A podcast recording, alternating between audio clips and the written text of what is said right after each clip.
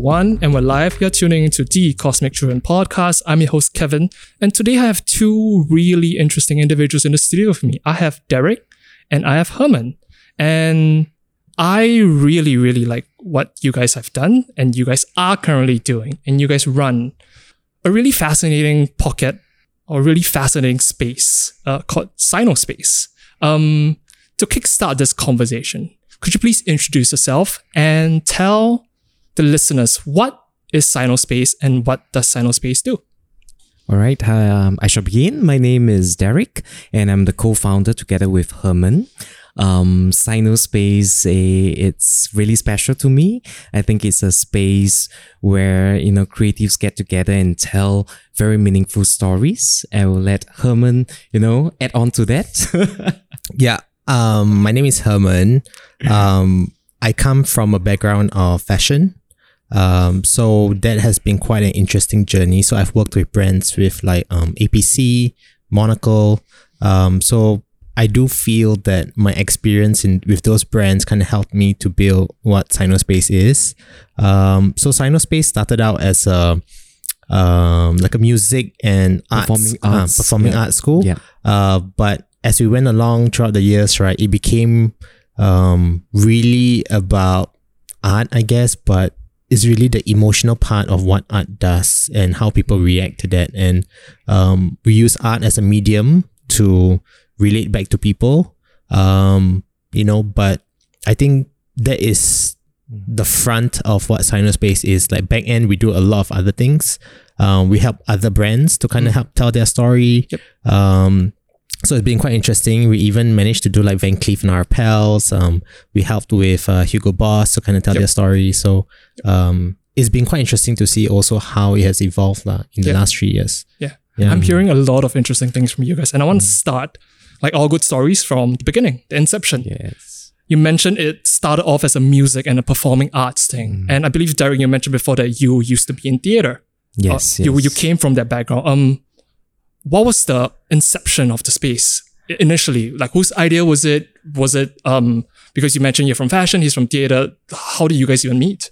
All right. Um. So it started. Uh, let me just go into why you know we we started SainouSpace. So back in two thousand two zero. Yep. Uh, if everyone can remember that, it's also like the peak of. I blocked it from my memory. Yeah. Yes, yes, yes. Um, and back then, um, you know, I just um, you know, uh, I was actually teaching in a prior prior to SainouSpace, teaching in a music school for like uh eight years.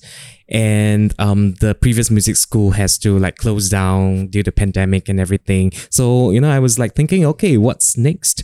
And I actually got uh, Herman on board because Herman is really good at the you know branding aspect of stuff. I didn't know. I didn't know. To Shaking his head right now. to me, I just thought that, you know, instead of him going to find another school to teach at, like, why don't you just start your own, you know? Um, so that was the start of it. And So I started that with um some of my students actually followed me on board to SainouSpace, and that's how we started out. Yeah. Yes. So I think um, at that point, I really thought like, okay, I'm just gonna um, create something pretty for Derrick, and that's it. And So like a one and done. Yeah. yeah, one and done. But I kind of knew that I would support him back then. Mm. Um, but after a while, what happened was like one thing led to the other, Yes. and like he was really surprised at my students. Yeah. Mm-hmm. So he got a shock out of it. It's like, wow, your in- your students are really really interesting. Want to share a little bit about it? okay, I, I don't remember that part. I don't remember that part, but yes, um, in some ways they were quite exciting. Um, but I think when Uh. I saw the students and I saw I saw the capacity of the space, I felt like there was something more to what he was doing. Like at the end of the day, right? Um, the students are not there to be better singers. Mm. You know, they spend that one hour so that they could relax, that they could just de-stress and be themselves.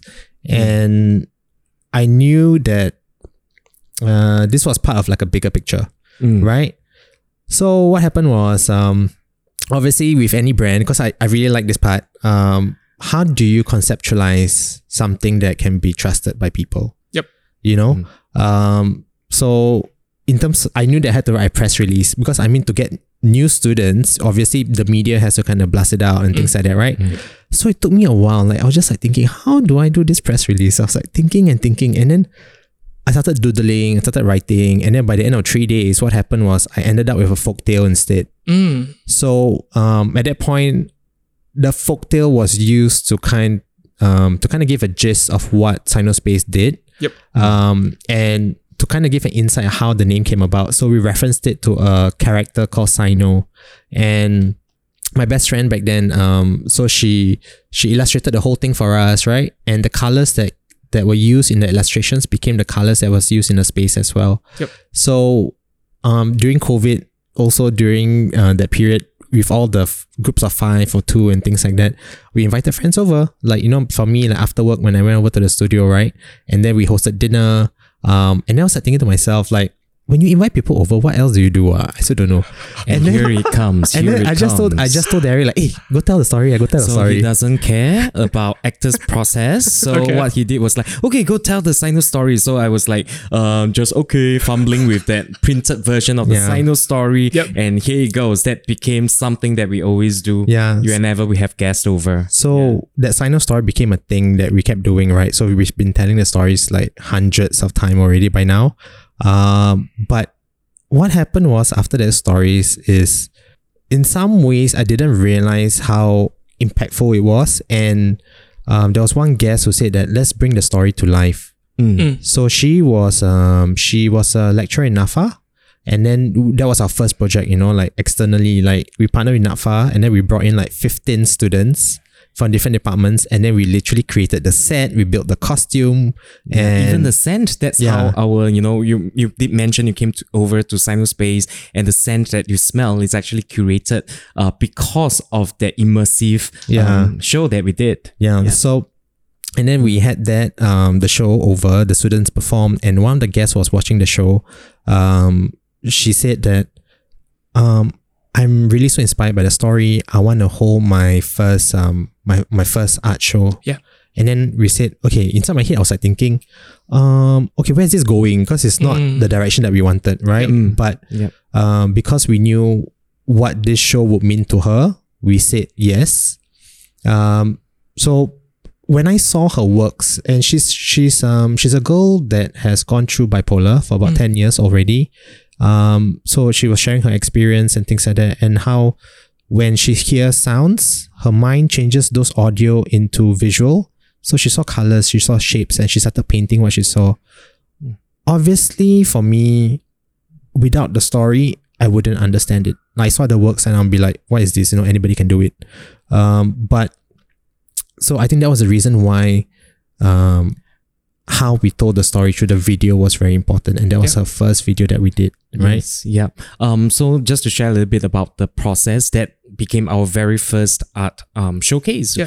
Uh, that wasn't the plan at all. And our impression of a you know art gallery or Yep. exhibition is okay. People come and they look at the works they are being hung, and, and probably there are some descriptions of you know what the work is about. Yep.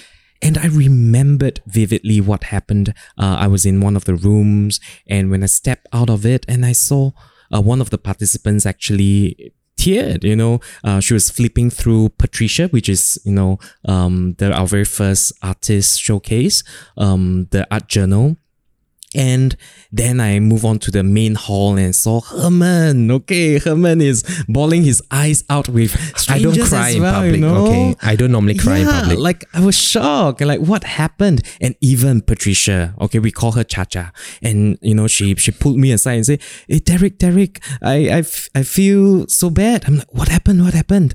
Uh, and then she said, "I made so many people cry," Mm. and I'm like, oh, it's, it's okay, it's okay. And that is when we realize it's you know we. We our focus was never about the final product, like how the work looks like or the techniques, but we are here to share her story and um, her tenacity to fight with mental health um, really you know touches a lot of people and a lot of people actually resonated with their daily struggles in life as well Yep. And take note, uh, from the very beginning, right? Mm. I am very against um uh, marketing SainouSpace as a wellness, Wellness space, Like we yeah. don't provide wellness services or things like Mm. that. Like for us, it's just um, it's about the art. Whatever happens in the space, like through group communication and things like that. If it helps you, it helps you. Mm. Um, because we are not professionally or medically trained or whatever, Yep. you know. Um, but mm, we saw the effect that it had on the crowd, and even on our first show, we did, weren't expecting so many, but about five hundred people came. Incredible. Yeah, Mm. and this is during COVID, so we did like batches, like of eight or five or something like that. Um, and then we kept doing it, and yeah, and then after that we were thinking, okay, what's next, right? But what happened was, um, we hosted a workshop, like a two day workshop for Patricia to do that, just to kind of engage with some of the participants. And out of that workshop, right, I think about two other participants got so inspired by her story, and they voiced out like they want to share their own story. And I think to us at that point, we realized like how the Sainou story was coming to life. Yeah. You know, like one creature teaching the other. And um, yeah, lah. so we curated that journey and we worked with the artists for the story. And Yeah, and Yeah. here we are at our when you came over. That's our eighth artist showcase. Mm. Yep. so it's been quite nice. We uh we always expected that maybe um it's just like friends or you know people that we know would come. Yeah. But it's quite nice to know that we have hosted people from like Singapore Arts Museum, Mm. National Heritage Board, you know, things like that. And these are really big names that, you know, they come by. I mean, at the end of the day, like who are we? You know? Mm. Um, so yeah, it's been and we always felt that um you know we we don't feel that we kind of own SainouSpace. Mm. We have always felt like we are the guardian, we are the caretakers of SainouSpace because we saw it firsthand, like Mm. what happened within that space. That um even though we don't use the word wellness or Yep. therapy, but healing take place you know Mm. within that space very organically Yeah. and i feel that you know art has that ability to invite people to look deeper within themselves Yeah. yeah. Mm. You guys are incredible. I have like five different tangents I want to delve deeper. Um, first of all, I'm curious about the definition of like a gallery, and because I find definitions of uh, things to be very important, and it's mostly contextual as to how you guys want to see it. And you guys are very, you guys mentioned you guys are very against being like a wellness center. So I'm curious to know how would you describe SainouSpace to those who might not have heard before? Because um, for those who might not be so proficient in the arts or might not be so exposed to the arts, they would think SainouSpace is like a gallery. But you guys said you guys are not a gallery. Yeah. How would you describe it?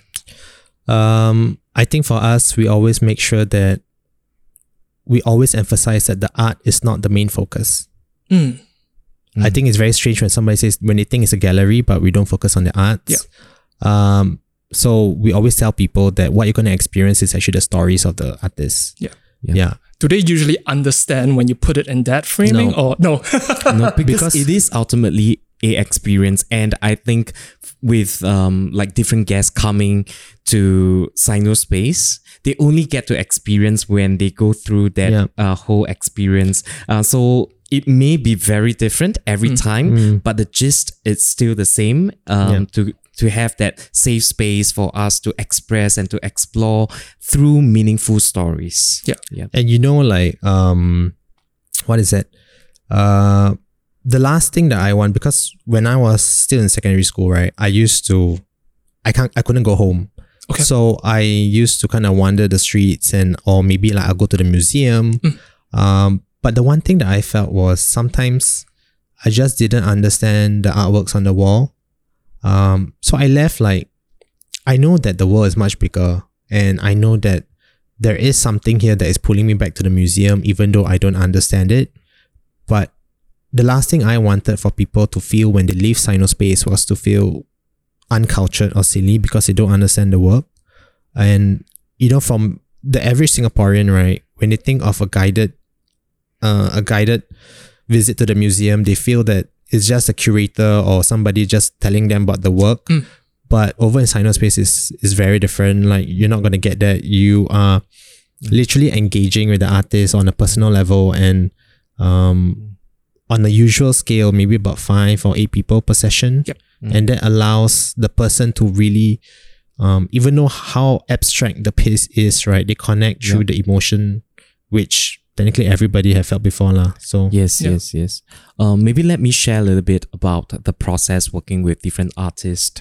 Um, I think first of all, you know, we always go through a session where we ask the artist like, well, why do you want to do this? Like, why is it Mm. why is it so important? Mm. Um, and to actually understand like the journey, the artist journey itself, and uh, to find like you know we have shared many many different uh, stories and and um, over different mediums. yeah over different mediums we have like paper uh, making up Paper, artists. fragrances, yeah um I think it's all on fabric as well. Yeah, fabric, yeah. yeah so one one of the things that we do is uh, they have to kind of summarize their Mm. whole uh, artist journey or life journey i think it's more of a life journey through um 180 words yes Mm. Yeah. very specific Yeah. very specific because we actually made it into a video Yeah. and they will go through a session where we talk about you know all these and to have clarity in all these different milestones and it's being concise into once it's being concise into the 180 words we go through a voiceover uh, that's when i actually guide them to um, really uh, usually um Some can do it very naturally. Yes, yes, yes. Some takes about six hours for less than a minute. yeah, yeah, yeah. So like you know they're like, oh, why why do I sound like that Yep, and and, yep. and stuff like that. Um, so uh, you know to actually bring them into that state where they can you know take the- the time to feel the voice and to let their voice tell the story for them. Yeah. yeah. I think that itself is quite uh um and we make most of them cry. yeah So yeah yeah. Accidentally? I think because to do a showcase, you have to also really go deep as an artist, like Yes. why you're doing it. Mm. Um, so that involves a lot of like really finding the root to the issues, you know. And Derrick here is the emotional side of SainouSpace, so he does that. no emotions, man. God, but I just like I just like at the side, like just watch. but um, I think Derrick does that very well. Um, so he he does that so that the artist can understand that when we do a show, it's really not about you. At the end of the day, it's about how you are gonna hold space for other people. Mm, So they need to relate back, you know, to the audience. ah. Yeah. Yeah. So um because I'm from a theater background, so we actually did like uh in a very theater style. So you know once we craft crafted like the whole journey. So when when we talk about creating spaces, right, it's not just okay work a hang, but we look into the experience from the moment our you know guests step in. Where do they go? What how do they feel? You know, what do they hear and Mm. all these the sights and sounds, all is part of the experience. And then um, I go through like technical runs. I went through like different top points for them to rehearse. Um, and For me, I just go in like, nope, doesn't work. nope. but where's the emotions, man? yeah, yeah, Yeah, I very like very direct man. like It's go just through and then once they you know get to it and there's one thing that I always uh, share with our collaborators our artists it's when we allow ourselves to go into that vulnerable space we also give permission for our guests to do that as well Mm. so it's very important for us to become comfortable in that space Yep. yeah Uh, I'm curious to know what what I've noticed is you guys have worked with uh, artists and makers of like varying degrees. Uh, some could have that that could be their first show with you guys, and some could be a very experienced in the field already. Was that always the intended idea to to to work with different collaborators of different skill sets and different mediums, and just to see how things flow like that? I think um, for me, the reason why I'm very particular on the medium that they use is because we are telling stories of different people, right? And we want to connect with different kinds of people. So even you and me, we have different ways of expressing ourselves. Definitely. So let's say if we do a showcase based on scents, maybe certain people will be connecting to that. Mm. And then if we do fabric, maybe another bunch of people will be connecting to that. So we try to cover as much as possible.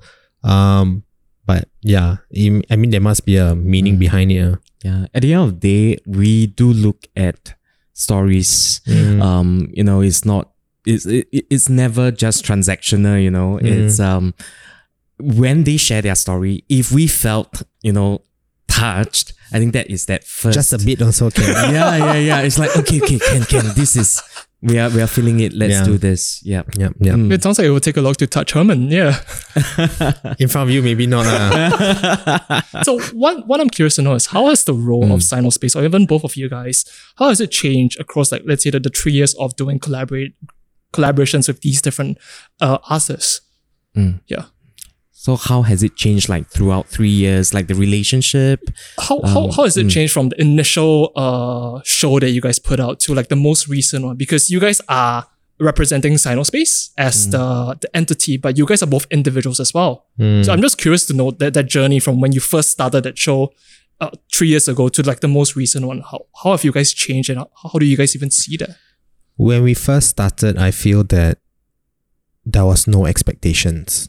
Mm. You know, there was no requirements like how well do we have to reach because nobody has ever experienced it Yeah. before or Yep. like Mm. um but right now I feel that the pressure is kind of on Oh dear. um Yeah. because you know like every let's say for every Christmas or every gathering that we do right Mm. um I think we definitely want to touch people in different ways. So we try different ways, hit and miss lah. But um, I don't in know. a way in a way like expectations as well you Mm. know uh, we have seen so uh, many people who shared with us you know how uh, how has like the experience in SainouSpace has changed I mean, right now it seems like a big word, but really changed their lives. Yeah. We, Mm. we heard it from uh, different individuals Yeah, that, oh, yeah. because of that, I've you know done made these decisions and that. Mm-mm. Wow. Um, so it it kind of also gradually put on a expectations. I think it's more Mm. for ourselves, For like ourselves, to yeah. make sure that we always deliver. and we cannot Yeah. be fake. Like no Yeah. phonies. So Yeah. if, this, if it feels fake to you, then no,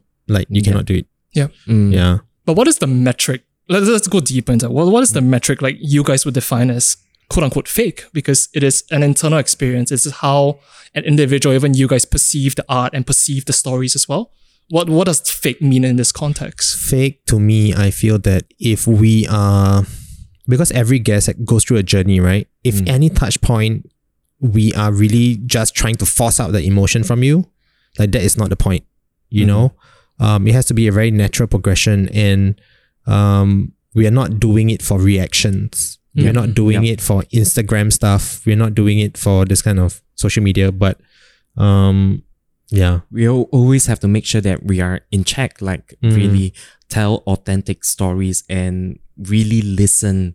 I think for us, listening plays a very very Mm. huge part in the creation process. Because I think the whole process builds on trust. You Mm. know, and Mm. um, I don't want someone to come in and feel as if like, oh, this is just a company and um, they're just trying to make me spend money here or Yep. whatever. Like because technically our shows we don't make money, Mhm. and the, and the and the artists don't even pay for. I mean, they don't have to pay for the video. They don't have to. So it's all from our own pocket money. Mm. Um, so we're not expecting anything actually. It's just we want people to be able to experience um a non-commercial program. I feel. Yeah, because I Mm. think in Singapore everything is so filtered and everything is so done up so much. Yep. Um, and I think I just don't like that. Uh. Yeah. Mm.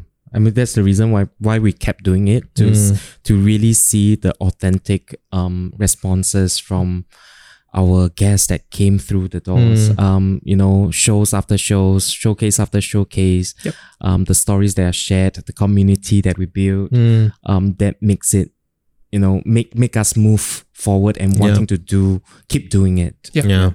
Mm. I want to dial things a little bit back to the idea of like the pressure of expectations. How Mm. do you guys internally balance that with with running the space and moving forward and doing bigger things and more interesting things while balancing out the authenticity of it and it being genuine and I guess vulnerable to a certain degree? How do you guys conceive of that that internal uh, balance or even like struggle?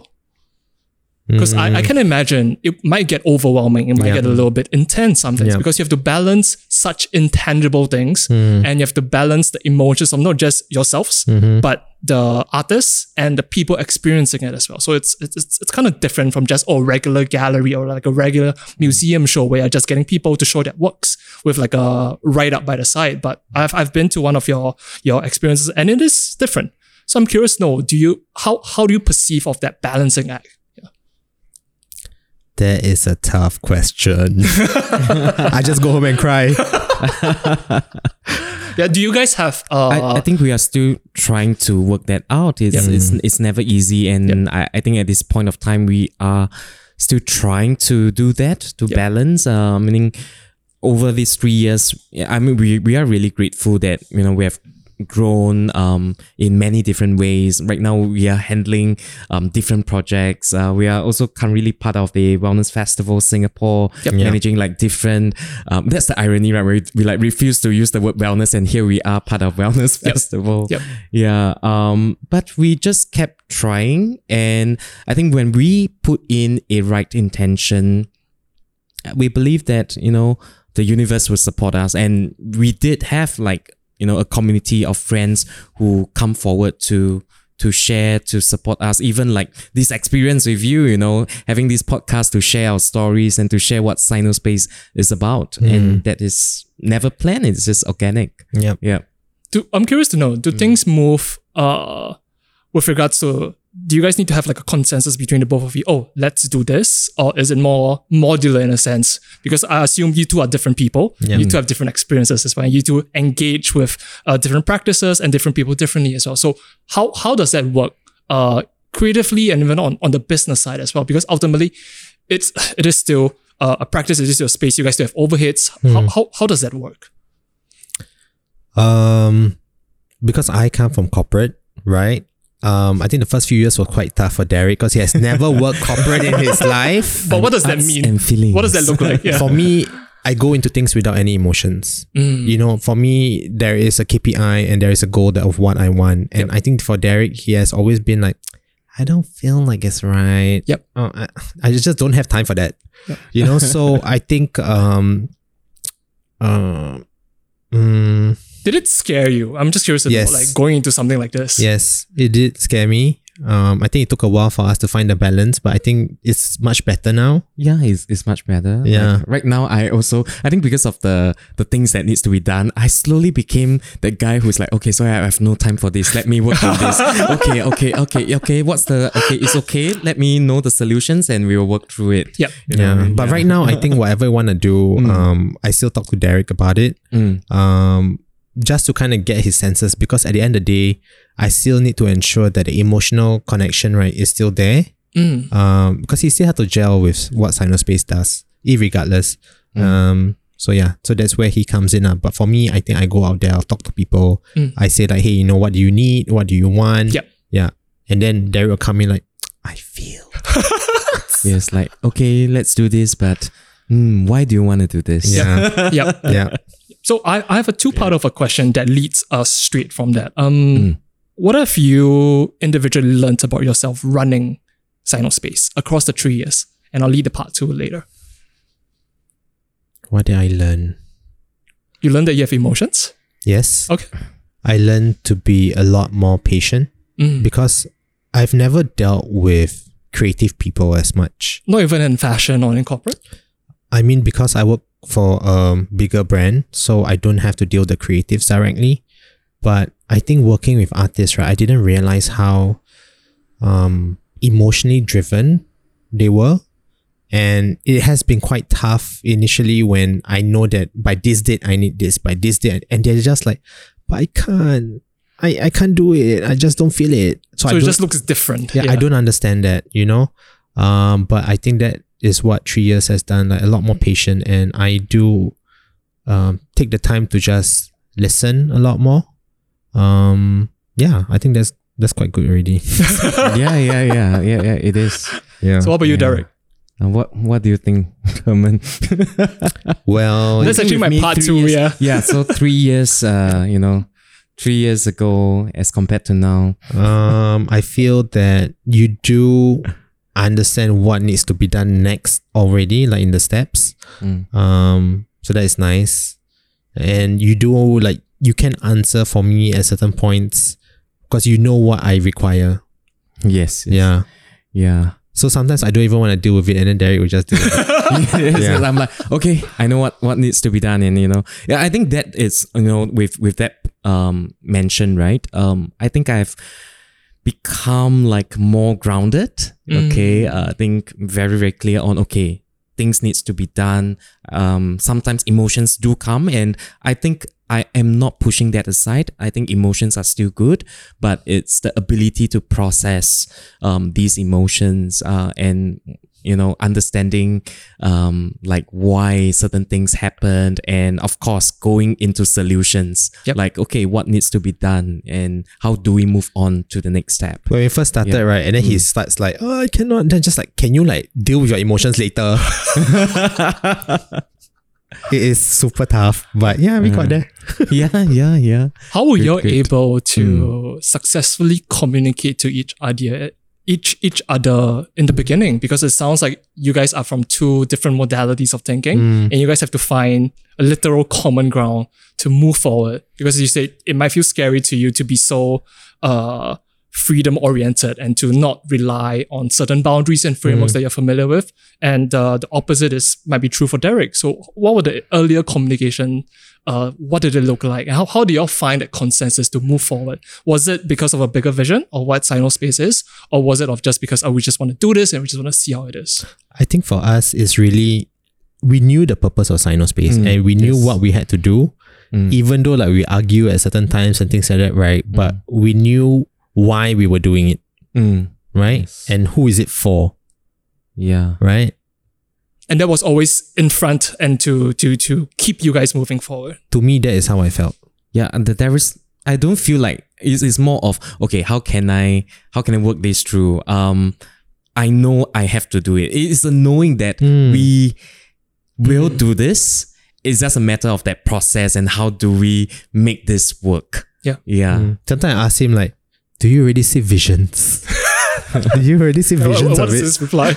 Like, like, yeah, I feel it. I feel you know, I, I, I do actually. Uh, I think that's the part where where you know I am very intuitive. You know, uh, a lot of decisions that I make are based on my gut. You know, I, it the vibe feels okay. The vibe feels weird. You know, uh, I think that's the beauty of it, and um, it like for me, I'm I'm not someone who's always logical and. And I do not want to go there as well. Mm-mm. Uh, sometimes being able to to feel and sense, I think that it's my my strength, and I'm just gonna keep using that. How do you feel when you entered the space? Uh, it felt very intimate. I think because of how you guys dressed up the space, uh, it felt different. Especially as I think I told Derrick this coming from so you guys are at Couple Factory, and if you look outside, it's a little bit dilapidated. I mean, there's a leather shop downstairs. Kudos to them. Uh, but I never thought uh, a space uh like SainouSpace could exist within Couple, Mhm. and I find it amazing that it exists. Yeah, I think at the end of the day, uh, yes, you guys have the artwork, you guys have the experience, but at the end of the day, I just I I I am glad that you guys exist in the art landscape in Singapore. Yeah, because every time when, when you dream or you think or you look at experiences, let's say online, mm. uh, I don't know if you guys are familiar with this art group called Meow Wolf. You look at it online and they do amazing stuff because they have the space in, in the States to do it. But having a little pocket of that at SainouSpace, how, how you guys are so committed to to to like a vision of of the emotionality of like the art and not just mm. oh the rationale or this is because of this is like mm. that. I think that's amazing. That's nice to know that even with a big crowd, when you came in, you still felt intimate. Oh, definitely, yeah. Because can you imagine when there's only like five people for a session, how intimate that is? Mm. So Yeah. the energy of the space, I feel, okay, I'm actually not very juju juju like this kind of I was gonna ask you. This is not me. But over the years, I do, you can't help but feel it. And because the space is very calm, right? So when someone comes in with a lot of like Mm. heavy baggage or whatever, if they don't say it, you can feel it. Like Mm. Mm. it cuts through the space, like right. Yeah. We've had a few times, like in Singapore, we all have heavy baggage. yeah, Yeah. So it's um, I don't know. It's just it's just very weird, like for me to say this because it's not something Like, that I would say. welcome to my world. yes, feel it. Yeah. So I'm curious to know how do you think each other, uh, for Herman and Derrick, how, how do you think you have changed in each other's eyes? Are there significant changes as to how you all work, how you interact from when you started to now? I, I feel that um for Herman, I think right now it gets easier. I think also with my clarity, you know, as, as I get clearer, I think it's easier to communicate with with him. I understood like what he wants. Um, but he is one thing that uh, I'm very grateful for is he is still willing to listen. Oh, Yeah, wonderful. You know, like regardless what, you know, I can like no no like okay, please share with me why. And if I say um no, it just didn't feel right. Even I may not back up with very good um reasons. Yeah. Um, but you're okay. Let's not do this. Yeah. Mm. Mm, Yeah. So he he do trust my instinct. lah. And I can imagine that trust is important because, as you mentioned, you have no concrete evidence. You have nothing to, or you don't have like this 10 page deck as to why you guys are, but it's that trust. Okay, Yep. Herman, time, time to compliment Derrick. yeah. Yeah, but I'm just curious, how how has he changed in your eyes throughout this journey of working with him? Because as, as, as we kind of talked about, you guys were from like different modalities of thinking and having that middle ground and having that trust for, or fostering that trust or the idea of communication between you. I think that's amazing. Um, I think it does get easier. Like the first time, I mean, the first, I think the first year, maybe, like, there's this thing where I said to him, and a lot of times like, I will say this to him, like, you don't syok sendiri, yeah. What's that? That means like you yourself like enjoy, like, you know, but then the rest of us don't get it.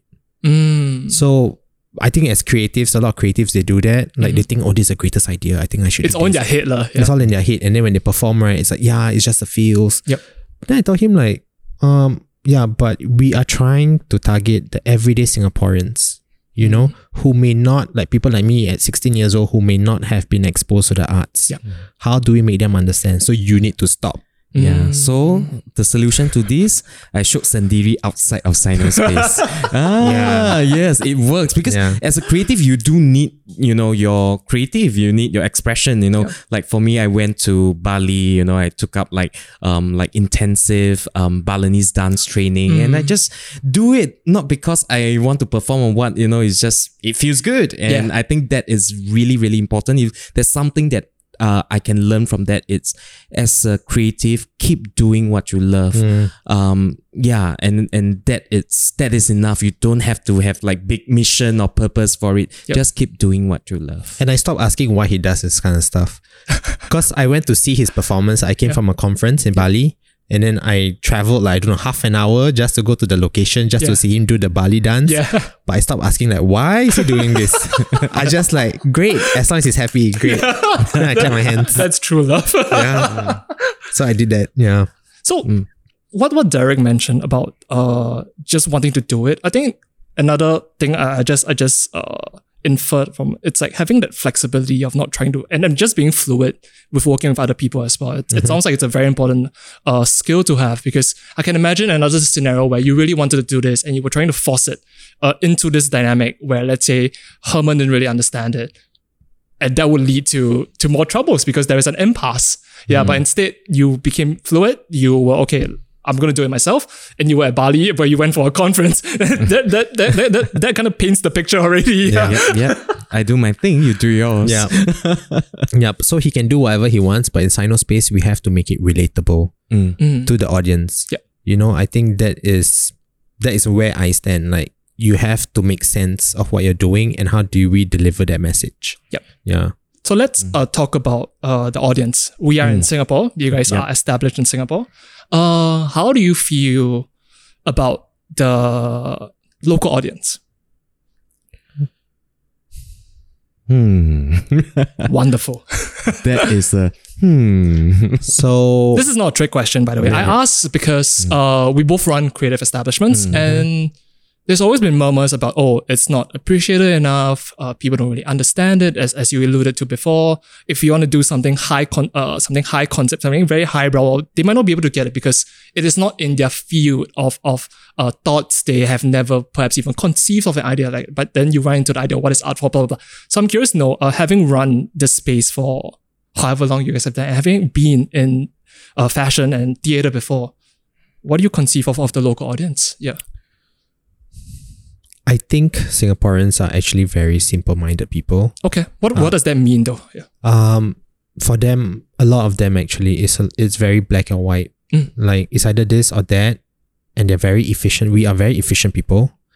um, we do not have the time or do not give the time to ponder. Mm. You know? Yep. Even the fact of like explaining what SainouSpace is it was like, okay, can you just let me know like what SainouSpace is? Is or is it a gallery? What- No. What, it they're is? actually asking is, how do you make money? So that's they- the inference from whatever they're asking you. What yeah. what does SainouSpace do is actually it actually means they want to know how do we make money. Yeah. And I think that's the question that a lot of um a lot of people ask when they come to SainouSpace. The experience was great and things like that.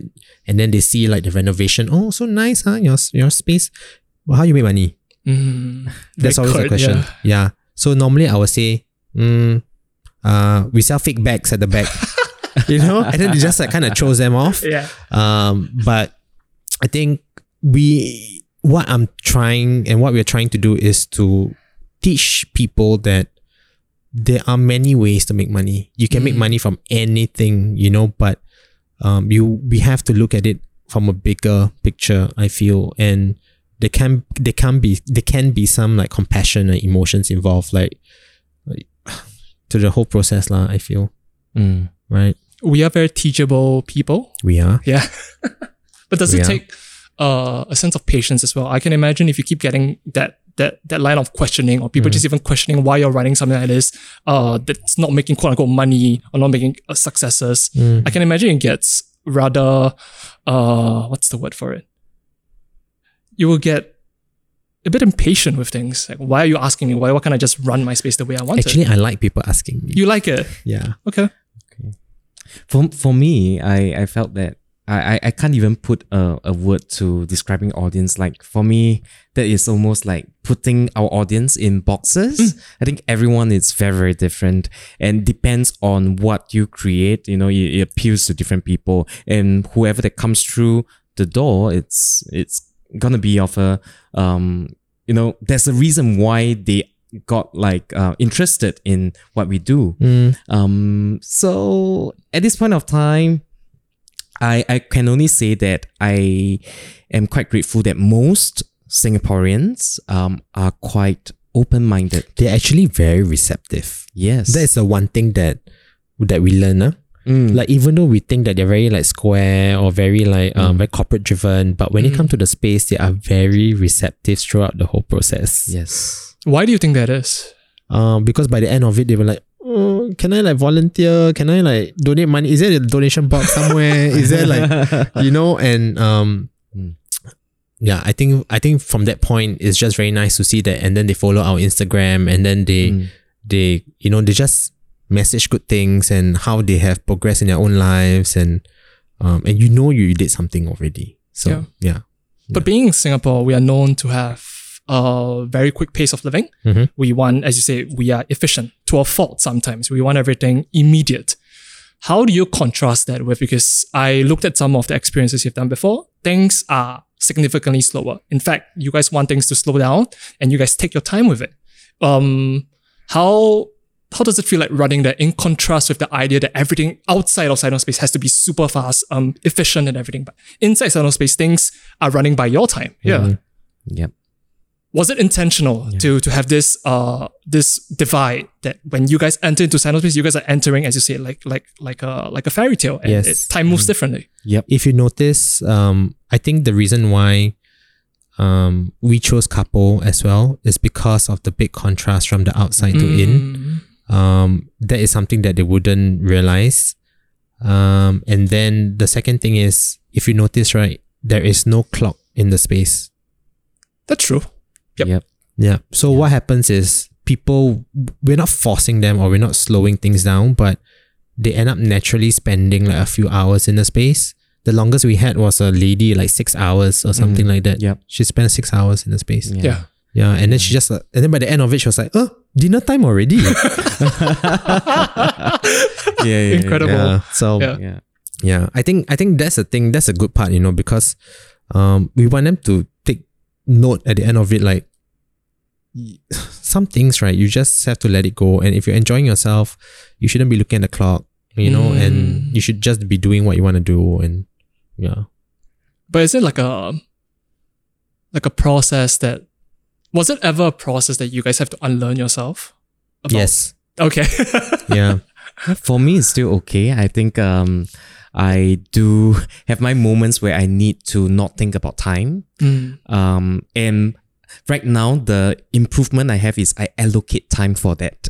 You So- allocate time to not think about time. Yes. Well, that's pretty high level, man. So um, I mean, things needs to be done. Yeah. But I I do feel I, I can't just keep going like a machine. So I know that for me, in order for me to to work and to be productive, I need to have my me time moments. You know, where I okay just have like a block of hours, um, three hours or so, where I just like you know. Okay, I didn't know that. Yeah. So half the time, maybe when I try to text him or why he's not replying, maybe that's why. and here I am, like, oh my god, what is this, he, Derrick? he's drawing a boundary. yeah. So, with regards to you, you, you mentioned about Bali. Um, I'm curious to know: is travel important for you guys? Very important. Very. Okay, why is it important? How how did you arrive at this conclusion that travel is important? I need to get out of Singapore. Yeah, how did you arrive at this conclusion? Because I don't think it's a very common conclusion. People travel for leisure. People travel for work. Yeah, I'm curious to know. Yeah. Um like first of all, I, I think is the world is like really, really big. You know, Singapore is really just uh, a, a drop Yep. in, in you know in the whole ocean. Yep. Eh, and it is important to immerse ourselves in like what people other people do, Mm. other creatives, how they think. You know, for example, I, you know, Bali is one of our favorite places and we always visit I know it's very cliche, but Yeah. so, I mean, let's talk about even the mindset of the artist. Mm. So, I, I remember we had this conversation with one of the artists. For um, he actually limit to how many people can actually buy uh his work, Mm. and he say uh it's not based on how much money you have. It's like I will only sell this work to you if it means something to you. Well, Yes. how did that make you feel though, hearing that? I'm like in Singapore, this kind of stuff don't happen. It's like, yeah, yeah, yeah, please buy. Yep. Can I like top up another piece? you know, in Singapore, it's all about that, right? But Yep. for them, it's really like, um, I think the one thing we learned, because we, we went to Bali a few times already, Mm. but the one thing that we learned is that for them, when they they know that they have to be an artist, um, to them it's like a sign from the heavens. So Mm, like wow. let's say like um creating art is a very spiritual process only because the ideas that comes through you, what you're painting right, is just a message. So you are just the the, Vessel. the vessel. Mm. So every piece is actually very sacred. It's actually a sin to Mm. sell, make profit out of your artwork. Mm. Did you know that? What what religion is this? They're not most I think they're like what Hindu, most of them? Yep. Yeah, but I think their version of a Hindu could be very different. I, don't quote don't quote me on this, Okay, but this is really just based on like some of the conversation we had with. Yeah. Um. I mean, it can't represent all Balinese artists yeah, as well. yeah. Yeah. but they adopt this very uh regimented uh or rather not regimented, but they adopt this very interesting perspective with regards to how they treat their art. Mm, Mm. Yeah. So it's really like whatever that they create is a message for the general public. Yep. So yeah, it's a very secret position. And even if they say that they have to eat nasi kucing, nasi kucing literally means um cat's rice or cat's food or something like that.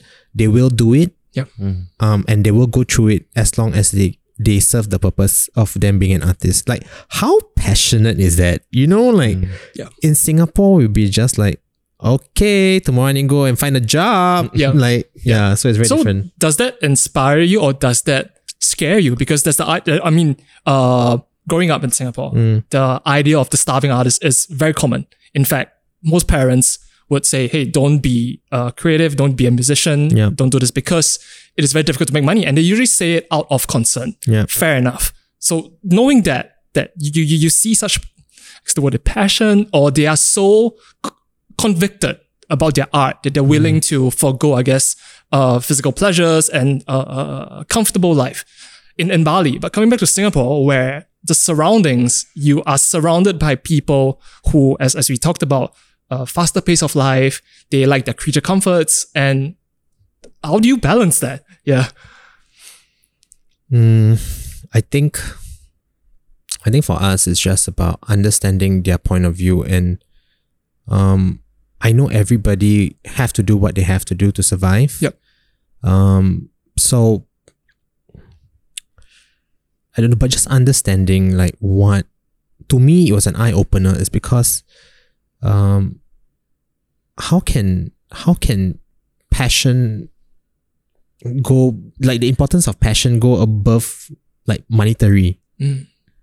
You know, like I never understood that because I came from a poor family. Mhm. So to be able to, to to have somebody say like, "Oh, I need to follow my passion rather than make money," I'm just a bit stunned. Mm. But um, I think right now the conversation it's like to be creative about that, you know, uh, in it's not necessary to be that equation, you know, you are in the creative, you are in the arts, that equals to, you know, you don't make money, right? And then that is that conversation that how do we make it sustainable? Uh, how do we grow? How can we, you know, have more abundance with, with arts? And there are successful stories out there as well. You know, people who are doing art and they're doing really, really well. yeah, that's true. Yeah, um, I I think it's more of I mean for us right now we are in the process like like we did mention all these showcases don't make money yes, but you know How does that how? idea can get Mm. translated to something bigger that can make money? Mm. Mm, And lucky for us, it has been that way, lah. mm, Right? Yes. Yeah. Does the idea of uh doing art that has commercial value does it devalue the art? What how how do you think of that framework? I think a single idea has many different forms. Mhm. Um, maybe the initial art piece has its own value, but how the concept of the artwork can be changed into something else, Mm. maybe it can carry an lesser value or more than the value. But the concept and the idea, I think that one goes to the final. Yeah. No matter what, we are very sure the authenticity must be there because that is what make us SainouSpace. Um, so regardless of commercial projects or not, like that question and craft that we are that we look into is how do we make this commercial project authentic? Yeah, uh, and that is a conversation that we are constantly having with ourselves as well as the artists and collaborators that we work with. Yeah, but just very nice to have like other creatives, right, come and they ask us for advice and things like that. So right now I'm also working on a personal project to help um shout out to Randall from Books Beyond Borders. Um he is opening his second outlet right now. And it's just like he's asking me like how do I create like the journey? So are you gonna engage with your emotions uh, to help? Um uh, maybe like interior wise at least, yeah. I'll, yeah, I'll he, he figure it out. messaged me for like, hey, uh, your lightings, uh, how? Uh? with regards to authenticity, how do you guys ensure that it is authentic between uh, the artist's vision as well as uh, SainouSpace's? Because I would imagine you guys, there is one, two, there could be two or more people talking about this. How do you find consensus that is an authentic vision? What what does authenticity authenticity mean in this context between two, three, or even four people? Yeah. um, that comes with communication. You know, uh, constantly because some, sometimes it's maybe that that feels right for us, that feels authentic for us, but it may not be the case. Yeah. Um, so that constant check to see, okay, how how does that feel for you? Uh, I mean, are we telling your story correctly? You know, is this accurate? Um, like even like our recent one is like, oh, actually, um, uh, you know, my childhood don't look look like that, but okay lah. I think for storytelling can, you know, things like that. Um, we know what are what are the things we can do, or some of the changes that we need to make in order for it to remain authentic for everyone. Yeah, because the artists themselves they have to relate back you know they have to be the one because they're the one telling the story so they have to relate to the space so if it doesn't make sense for them right then we know that when they deliver that story to the guests it's not real already Yep. yeah so we are very careful on that uh. Yep. Yeah. Are these stories, uh, whatever they want to tell with regards to these shows, is it always very clear for them? What I mean by that is like, do they come with like a 10 page uh, PDF or is it, as you mentioned, like a journey of talking and conversation and continuous conversation to figure that out between uh, all parties involved? Yeah, most of Mm. them. sometimes they come in with an initial idea Uh, yep, yep. thinking that that is what we want to hear or thinking that um, this is a story that I want to tell. But after Derrick goes through with them, after all that crying, right, surely the story all will change already. yeah. I still remember the one with Stitch families. Oh, yes. Yeah, it was like very different. Then after one week, come back, totally different stories. Could you speak on that? Like, what's what was it like initially, and why did it change? Yeah, initially it was very academic. Mm. Um, because I think we can share, you know, um, it's one of our collaborator, Martin. Mm. Okay, so um, you know, he it's he leads, you know, he, he uh, a program in in LaSalle in fashion, teaching fashion, and like the initial um kind of you know idea that that it is it looks really good on papers, like you know, crafting, you know. Uh, nurturing very academia future. Yeah, yeah, yeah. Crafted. What is that? What was the term he he used? Crafted future or something like that. Something like that. Very yeah. sexy. Yeah. yes, yes, yes. It's like Yeah. wow. Um, but you know there is he is missing from the equation. Yeah. So he was like, where is He wasn't in the story. Yeah, like where is he? Oh, in the interesting. story? Mm. Um, and then that's when you know we we delve deeper into his journey, and he came back sharing. Really, we I think we I I had that moment. Mm. Um, no, even the very first session with him, he Mm. he he teared already. He Mm. cried. Was that very apparent that he Mm. wasn't present in the story to you guys when you guys saw it? Yes. Yeah. Interesting.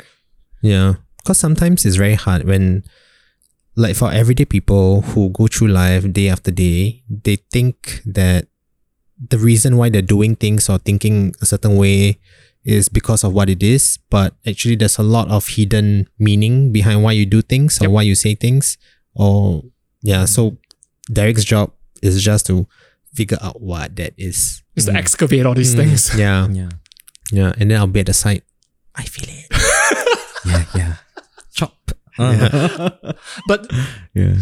is it always easy to not easy is not the word, but it's the only word I have right now. Is it always uh easy to be as fluid and vulnerable with your guests and have them be as fluid and vulnerable back to you? Like I can imagine it might be difficult for some of them to actually want to start opening up to, to you guys as well. Yeah, I think that's when the initial conversation is really important. I mean, we have to have that vibe check, Mm. right? You know, Oh. to to yeah, if with the collaborators, you mean? yes, with the Yeah. collaborators. Like if uh if let's say it's f- always fully on guard, then that's that's really difficult to Yeah. work with. But the one thing that Yeah. we learn Mm. from guests is that we do this right, but we cannot expect a reaction from guests, and that's Mm. okay Wh- What does that mean though? Because expect a reaction. different people will react differently um, when they are exposed to such vulnerable situations. Mm.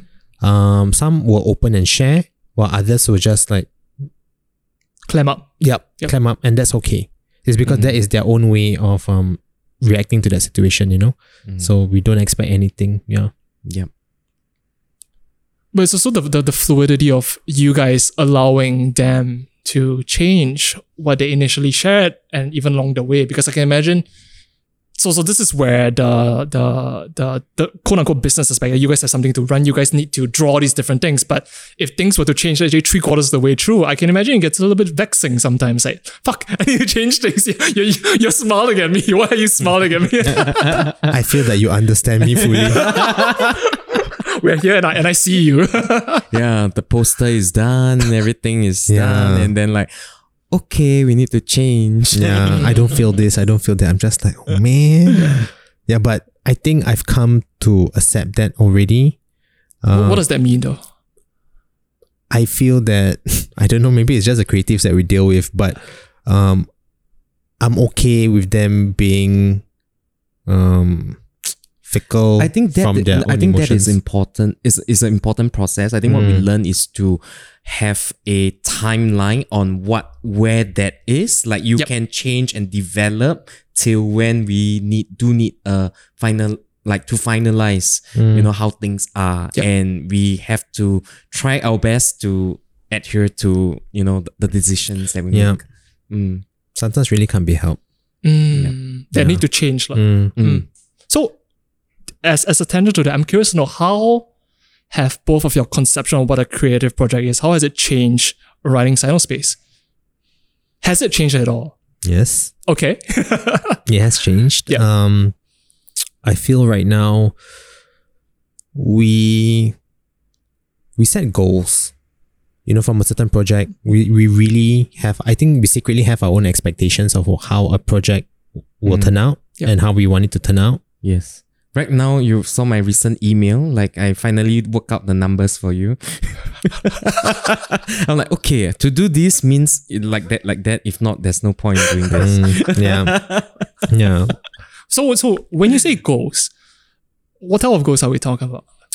um how big a reach are we reaching out how um who are we targeting how can this idea grow in the future Yeah. um what does a collaborator want? Can we expand on the concept of this not just like the idea but in terms of how many ways can this idea be broken into? Like my mind is intrigued by this kind of stuff you know? Like you give me a concept right? Let's say for example like i don't know a design on your one of your t-shirts here. Um i was just think like what else can it be done onto? Like i like this kind of stuff. Mm. yeah. Interesting. Um, as a tangent to that, I'm curious to talk about technology and how it enables or it kind of disenables um the matter of art art consumption because I feel that a lot of the experiences that you guys do, it has to be felt. You guys, someone has to physically go down to the space to experience it. And it's a very different experience just looking at it from Instagram. Mm. But uh, Instagram has enabled uh, an insane form of art consumption because it's as easy as flicking and you you get a new art piece, you get to quote unquote virtually see how an exhibition looks like. Yeah. You get to see the physical 2D, you no, you get to see the 2D image of it. I'm curious to know, um, in this age where uh, having a presence online and having uh, social media and having having the need to have brand presence while running a business where it's you're dealing with intangible feelings, you're dealing with people's emotions, and people have to physically be there. How do you find that? The word of the day is balance. How do you conceive of? Do you feel that social media is just one small aspect, or do you feel that social media is actually important, and you guys are trying to to figure out a way to to tie back to the authenticity and and the message of what SainouSpace is? Yeah.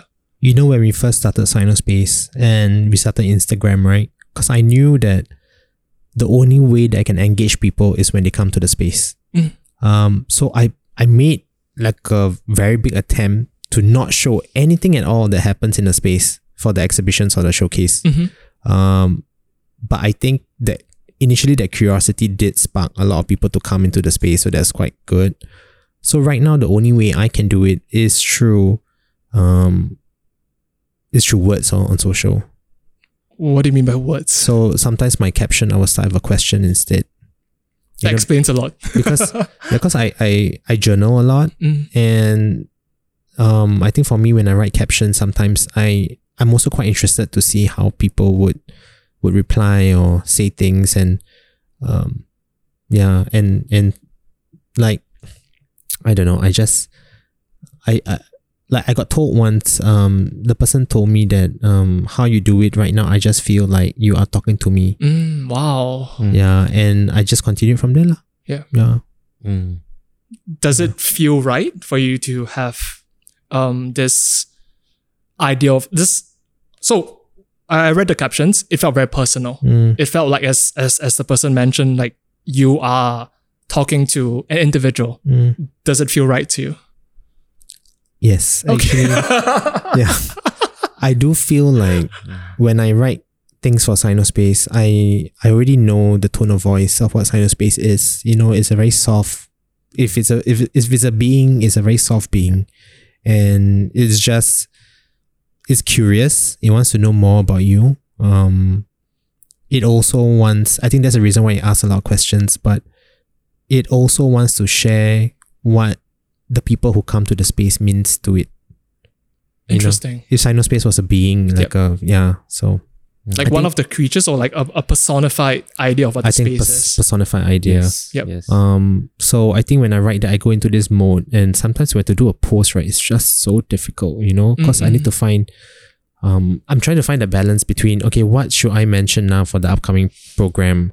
Um, when should I do this? But yet, how can I include something else that I want to share about SainouSpace's feelings? Mm, You know. Yep.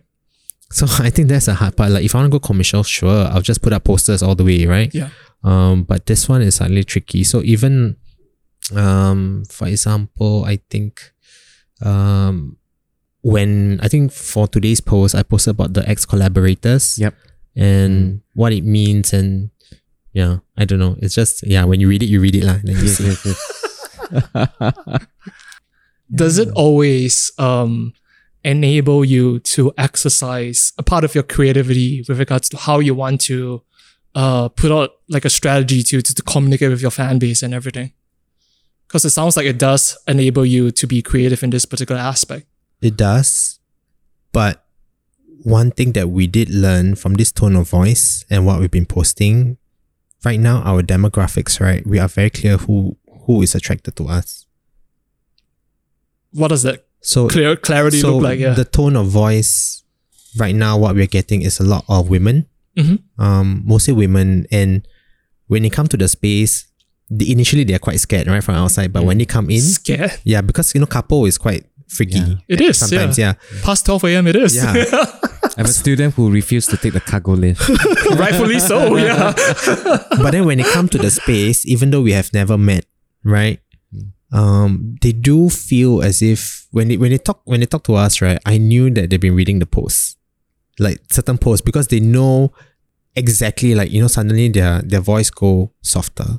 They go, um, it, I don't know how to say it. The tone, yeah, Yeah, it's like the energy that, that you put. Yeah. not like okay, go, go, go. It's like okay, how is it? Why, why do you all want to do yeah, this? You know, yeah. And then yeah, Mm. it's, it's just the same. It matches with the with the tone of voice I use on socials. Yep. It's very strange. Yep. Um, but Does yeah. it perplex you first time you've experienced something like that and you are talking and you're engaging with um, variables that you might not have conceived of before, like energy and flow and all these different things? It is super strange. I mean, to Derrick, it's just a walk in the park, lah. But He's there like at the corner looking at you. yeah, so, but for me, it's like, you know, I come from retail. It's a very commercial business, and it's transactional. yeah, it's transactional engagement is just very like, okay, sir, here you go. It's a hundred dollars. You know, but over like over here is really like when I. I don't know how to say it. Derrick, save me. I don't know how to say it. yeah. I mean, it's just you, you need to be okay not to expect anything. It's mm. like you have you have to trust that you have created a experience, and what comes out of the experience, it's based on individuals, and that is okay.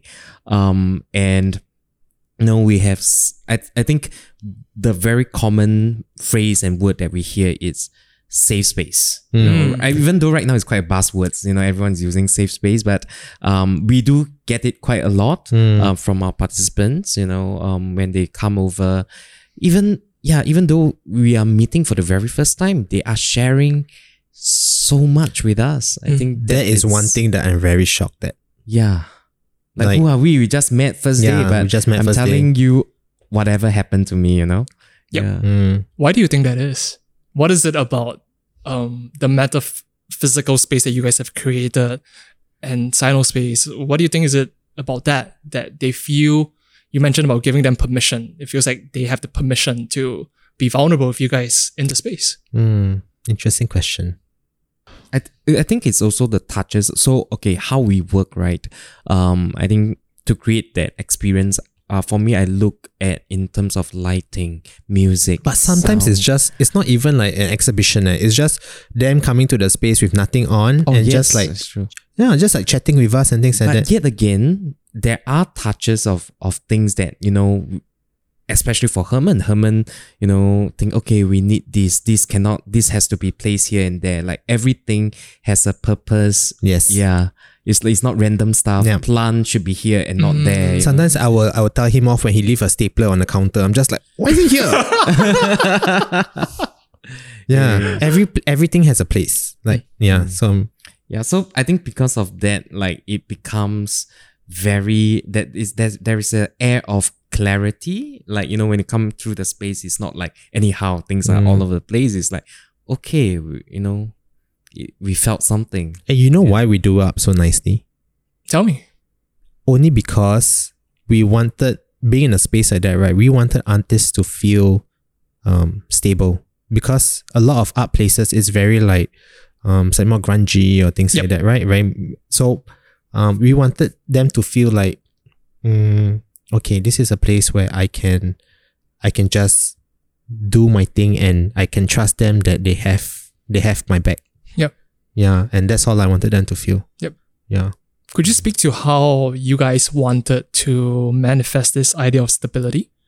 and what is this uh, central idea of stability that you guys had to agree on, and then you manifest into the space. I have visited the space, Mm. and I find it very interesting how very smart actually how you guys have segmented the space because I think Derrick mentioned uh, you guys have different activities Mm. and the type of uh, wood that, that you guys use as well and the colors. Yeah, Mm. could you speak to what this idea of stability? What, what did it look like?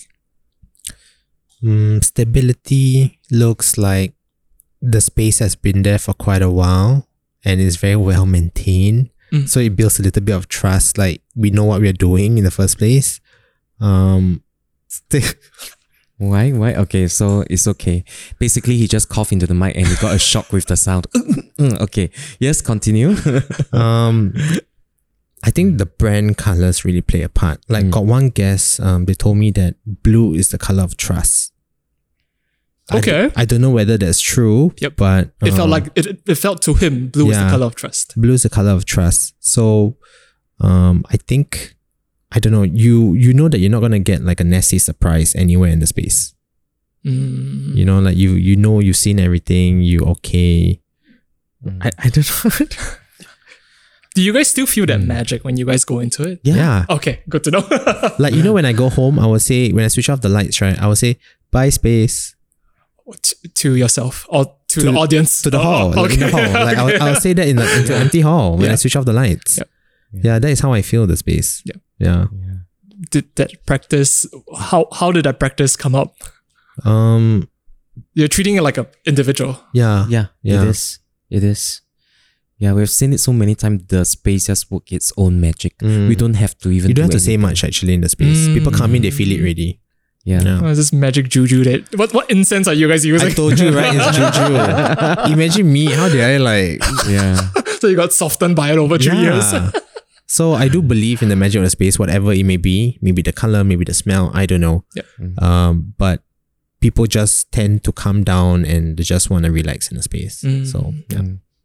So another tangent I want to I want to take this conversation to is uh, Derrick mentioned safe space.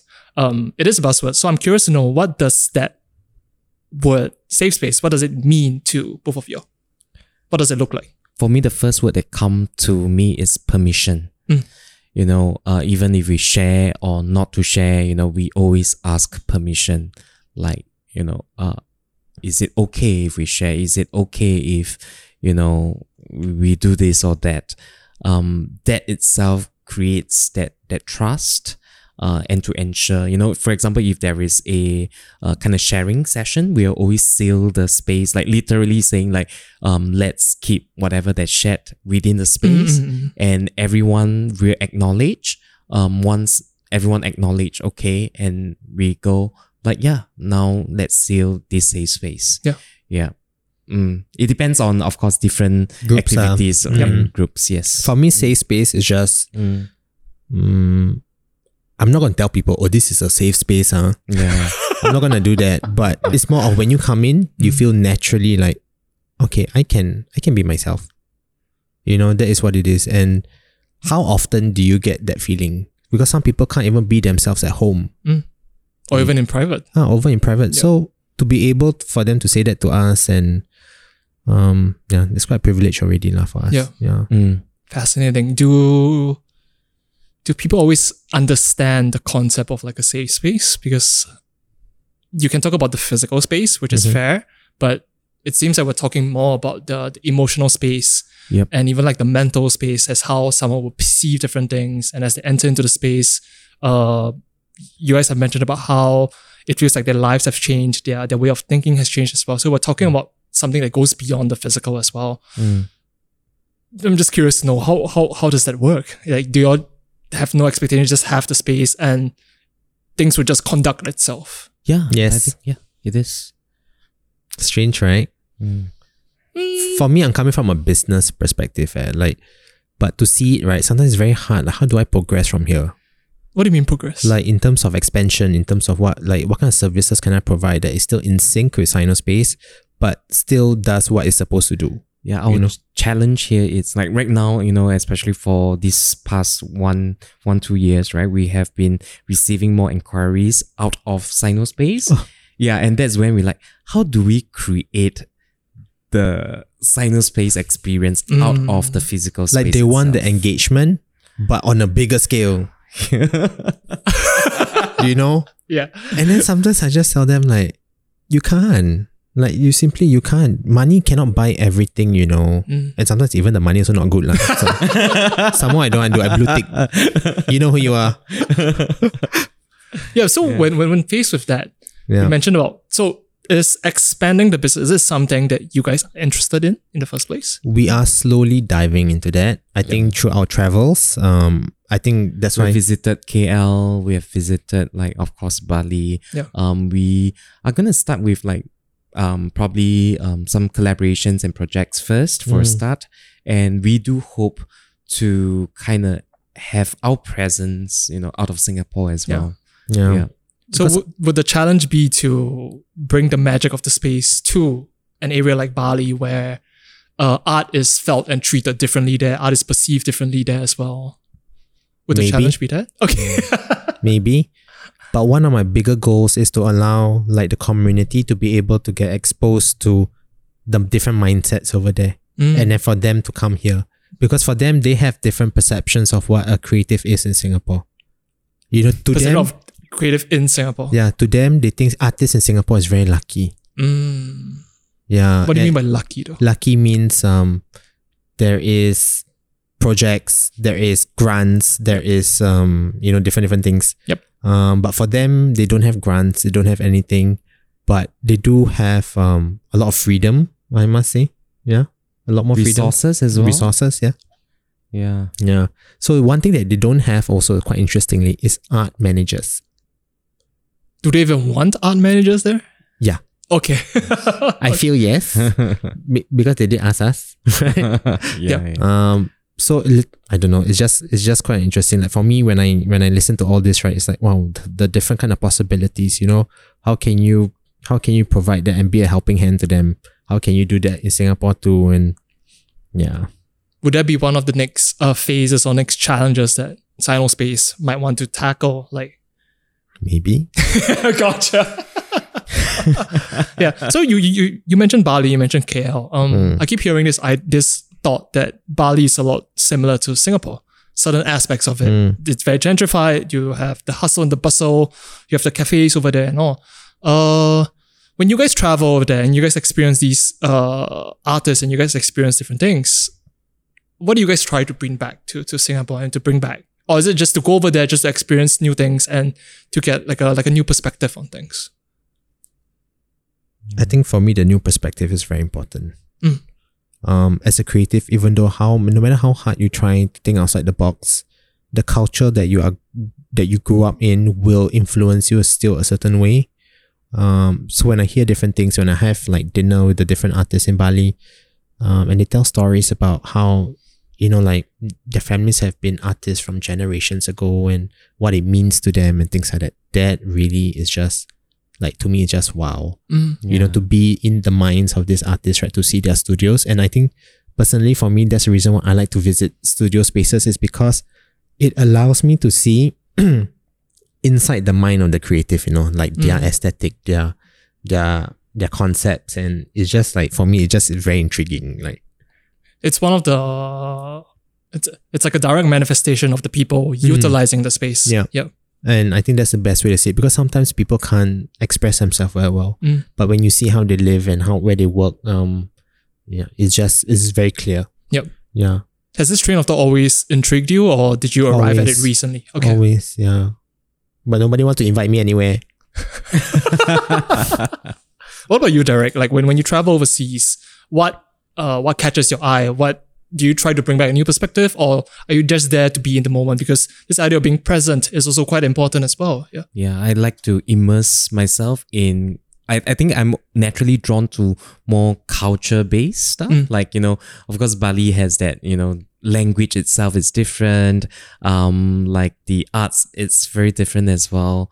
And, and like sim- simple things like even their daily prayers. I look Mm. at, you know, their hands gestures, their movement, like how how is it possible that every single person, whether you are young, old, male, female, you can still do your wrist movement so gracefully. It's gracefully. like a dance. It's like a hmm. dance. It's like hmm. how is how is that possible? And that really attracted me. Like uh, and that kind of also drawn me into learning Balinese dance. Hmm. And some of the sharings or you know things that I take away from that it's um, drawing energy from the ground and say it's like like fire. You know, it it comes through your entire body and it comes out through your eyes and, Yep. and stuff. And I do feel it physically. I think that is something that yeah, once you felt it, mm, it is is something that's tangible for myself. Yeah. Yes. Mm. I can imagine because in in deeper cultures such as Bali and KL, even Thailand, art takes on uh there are different dimensions to perceiving it. And for, for for some people it takes on an, an almost spiritual aspect to it. And you're talking about these uh uh primitive elements like earth, like fire, like even water. And they would they will use these as metaphors for for people to to channel through their bodies and everything. Uh, I'm curious to know when you go to let's say Bali to learn uh, let's say Balinese dance, does it always have to be in service of let's say your own individual art practice, or is it just to learn for the sake of learning? Well, I just learned. Um, I may or may may not apply, but actually I did for my recent um like performances. Um, like I actually, yeah. Why are you shrugging, why- why Herman? would I say- yeah, yeah. So like I did a few like uh, Yeah. one of it is like butoh butoh uh, you know performance, and that is very interesting. That is about emptying the body. That where you begin, it starts with emptying the body. Yeah. Uh, being an empty vessel. Yeah. Uh, and you know with with that you know how do i invite different energies into my body i think that makes it very very interesting in my you know physical practice Yeah. Mm. Did it feel different from your background in theater? Like, is it very contrast co- contrasting to that, or did it feel similar? i think it's similar Mm. yeah you know you you're just learning more about yourself through different mediums Yeah. yeah Fascinating. Um, I'm curious to know. Um, being in Singapore, um, when when you guys were growing up, what did the landscape of perceiving or having a career in the arts, what did it look like? Did it feel far away? Did it feel uh, inconceivable, or did it feel possible growing up? Or was it always the goal to have a career or to have a profession in the arts? I've I've always been drawn to performing arts. Uh, it you know with for most family, you know, we talk about like uh, okay, it's it's, it's you know this should be just a hobby. You know, you shouldn't take this seriously. I mean, I I believe that you know, and that's the reason I made other choices. But it took me, you know, years until like out of NS. Even then, you know, I uh, actually enrolled myself in technical and production management uh, in Mm, LaSalle. Yep. Um, mm, like okay, it is still arts, but uh, at least the skills are much more, you know, transferable. I can do this. But after just like five five weeks into the course, you know, and we have this uh kind of project where we call performance project, where the entire performing arts faculty come together and do a performance and we can switch roles. Like the performer can do tech the tech can perform. But at that moment i felt yeah i really want to learn performing. And that's when i made the switch and that was that was it. And that became from maybe to definitely a yes Yeah. Mm. What did what did this conviction of wanting to make the switch? What did it feel like though? Mm, it felt right. it felt right, and it's like, oh, this is how it feels like to to be at ease, you know, and Mm, mm. and being in an element that you're comfortable with. Oh, interesting Yeah. way of putting it. Mm. Herman, what what did growing up? Uh, what did the landscape of even perceiving or having a career in the arts was it perceivable? I mean, I've always liked drawing. You know, I started off with drawing, and um, secondary school was tough. So Mm. I found peace in the art room. Um, and I came from a school where arts is not exactly considered a subject. You know, so I had to take it after school. Yep. Um, and I think after that, I made the choice of going to LaSalle. And that was the best three years of my life. You know, I met my people. I really met my people. Mm. Even though we did like crazy bad things. Sure. I'm not gonna say Even here. now, you know, still very good Yeah. friends. And I met most Wonderful. of them. yeah. but um I was actually trained under I I, I went under visual comms like Yeah. graphic design. Um and I used to club a lot. Mm. And Wonderful. What happened was um the club owner knew me and I came for I became I was interning there, you know, and I ended up doing graphic design for the club. Yeah. And I was making costumes and I think I found that I I really like making costumes instead. Yeah. So I got fired from that job. And but that was, was a- an unexpected twist. yeah, but that was the best thing that happened actually because until today, right, when I look back, I do realize that the things that happen to you do happen for a reason. Mm. And it led me into fashion. Um, but it taught me so many things like um all the different companies I work at and um I'm very grateful for that because I think um if I wasn't passionate about the arts, I wouldn't see the meaning behind the brands, you know, like how they do their branding and Yep. stuff like that. And um, I don't think SainouSpace would have come true if I didn't do, go through that. Yeah. Mm. I ask because um, running any sort of business in Singapore, more so a creative one, it feels like you're navigating a field where any moment you can step on a landmine and Mhm. things will kaboom. Yeah. Yep. Does it feel like that to you guys? Or what does the next one to two years of running the business, of running SainouSpace, what does it feel like? What does it look like for you? We know we needed a plan. like, um, I mean, I, I love that how uh, how much we have actually grown organically, and we still want to keep that organic portion. But uh, but we still need like clarity in terms of like oh revenues, different streams. Like how can we how can we achieve this? How can we sustain? Uh, and not just okay whatever project comes we do. You know, Mm, mm. uh, having very clear goals and and mindset so that we can actually like you know have even when we talk about having presence overseas right when is that how can we do it uh these are you know the conversations and the plans that need to be executed Yeah. Mm. Yeah. Would you say like the the idea, the vision of SainouSpace has to evolve with the journey, or does it still have elements that are still fixed uh, from from when you guys conceived it? I think Artist Showcase is definitely something that will continue. Yeah. Um, because we do see a lot of potential that comes from there. What does the potential mean in this context? we get to meet so many different people, you know, and some of them become our clients. Mm. Mm, we, I think through that process, we build a lot of trust. Um, and I think that's what we need. Like, it's just that reminder, you know, we need to do something that we have been doing from day one, even maybe like, I don't know, eight years down the road. And then we can still talk about, remember the first show that we did? yeah so we Yeah. are now at our how what Yeah, show? yeah. I want to Yeah, be able yeah. to do that, Mm. you know? like having our- something consistent Yes. that, yes. that continues. And our recent like preview, which you came, right? We had like our past collaborators uh that you know came for the preview as well. It just felt like, oh my god, we are all here together and it's Mm. like we like it just it's so um I, I was overwhelmed by emotions like yeah, like you know, all these different Mm. artists who who are in that same space sharing their own stories. Yeah. Um and then they're just like updating us on how they have grown as a creative and things like that Yeah. and mm, you know that was that was nice mm. I hope y'all have a beautiful way of archiving and cataloging all these like stories and conversation because it feels like it's like a conduit. It's, if, if anything, it feels like a conduit for for conversation, the space here. Mhm. I feel like people go there, they they tend to express or they talk about certain Mhm. things and then they leave and they come back and they talk. Yeah. you know um from all our showcases right there is a certain element where um or an activity that people leave behind so for example for josh he is a paper artist so the showcase was done on the later part of the year i think around december or something like that Yeah, two years Uh, ago already. Yeah, right? and Yeah. what happened Mm. was um is the idea of taking remnants of your past on paper Mm. format and making something new out of it. So you Mm. let go of Yeah. this, you know, on the bad things.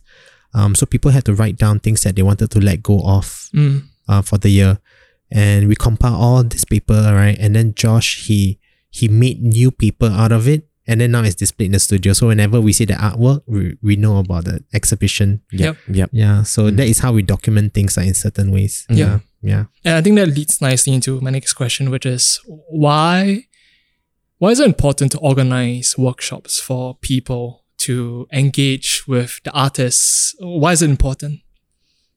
even though it's actually very hard to organizing is not difficult, but trying to make people understand what our workshop is going to provide because they must understand that the final piece that you're making is not the point. Mm.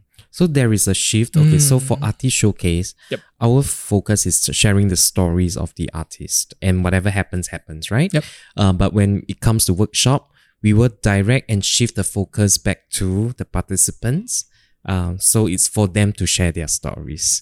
Yeah. So, you don't go there like there are so many candle workshops Yeah. right but for me whenever i tell people what's the point of paying so much money for a candle um when you're just going to bring it home and leave it there Mm, so fair. the point when you come to a candle making workshops right is n- it's actually not about the candle it's about you understanding why certain smells maybe resonate better maybe Mm. certain memories that will come up with it Mm. um Yeah, so let me just uh, give a example. Okay, so for uh, the candle making workshop that we have, right? Um, uh, we talk the, artist. Okay, the participants get to you know create two unique scents. So think of morning and evening.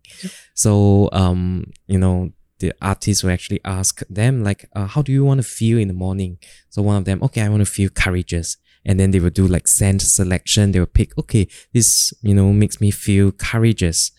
And how do you even do that right yeah, Exactly. And also, for example, blending it with, uh, okay, uh, memory of uh, your loved one. So this scent reminds me of, you know, one of them actually, uh, someone passed on. Yeah. Okay, loved one passed on, and that reminded, uh, very much of, you know, of of that person. Yeah. And imagine courage and blending with that scent Yeah. and how much you know in the morning when you light that up, the emotions that that Mm. you carry with that. And then at the end of the Yeah. session normally we will ask them to write a letter to their future self Mm. wow. Yeah. For every workshop. for most, Most of them workshops, actually. mm. So we would deliver the letter maybe like months ahead or whatever when Yeah. they least expect it, right? And then we just send them as a re- little reminder lor, of what they told themselves when at this Mm. at that point in time. Yeah. Was this always a practice that you guys had, or did it in- get incorporated along the way? I think by our second showcase really we did that already. Mm. Yeah. Why? Why was it important? Because sometimes actually all of us we forget things. Even though how impactful it is, right? We may remember certain bits and pieces, but unless you journal every day, because I journal every day. So writing, that's why writing is a very big thing in SainouSpace. We write a lot. Mm, Um, but when you read your old entries, you you wouldn't have guessed like the stuff that you think about, you know, at that point. It's just like um Facebook, you know. Yeah. Um, you like your old post when it starts to come out. It's like, oh my god, who is this person? yeah. So then when you read it on present day, you can see like how much you've grown since then. mm, Yeah.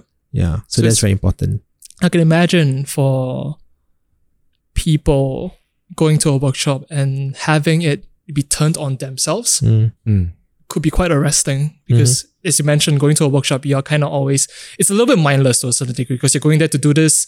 Uh, some people might want to learn a skill some people might just want to make a product and people go there to have a good time. But it feels as though the workshops are very uh, it, it flips it on its head actually. Like the activity is just the activity but the activity is like a conduit to further the message of the artist and to further the I guess to extend the conversation really between uh the artist, the practice, you guys, and the individual, because it sounds very personalized with regards to uh the, the the questions and how you guys are conducting the workshop as well. Incredible. Yeah. We because the thing that you make does not really matter. Mm. You can go anywhere, you can make anything you want, but it's not it does not matter. It's very interesting to have this train of thought in uh a culture like Singapore where the product, I mean, art has been distilled into a product. You talked about passion. Passion is a product because we plaster it all over and we want we want everybody to be passionate, but we don't want to support the the nitty gritty part of the journey. The, the journey. We like the final product. We only want to support the winners, but anybody that loses, uh, too bad.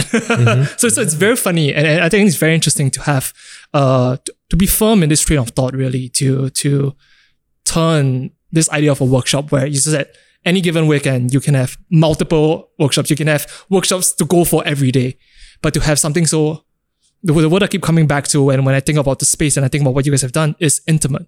It is very intimate because who would have thought that going to a workshop and someone being asked what is courageous and then you think of memories of someone who has passed on. Nobody would have expected that. I hmm. mean, nobody could predict that. Yeah. But this is also what we mean when if there's a lot of people who come up to us saying that they want to hold workshops, they want to do this, they want to be part of the exhibition, they want to be featured and things like that, right? But you have to understand the level of commitment that is required. you know, not just for that period, but even after, is because everyone who comes through that door, who experience your story, will remember you for that. And they have the emotional connection with you based on your story. Yeah. So you have to be able to continue that, you know, and um, to continue helping people based on based on what you experience. So some people did do drop out Mm. because they're not able to do that, which Yeah. is fine.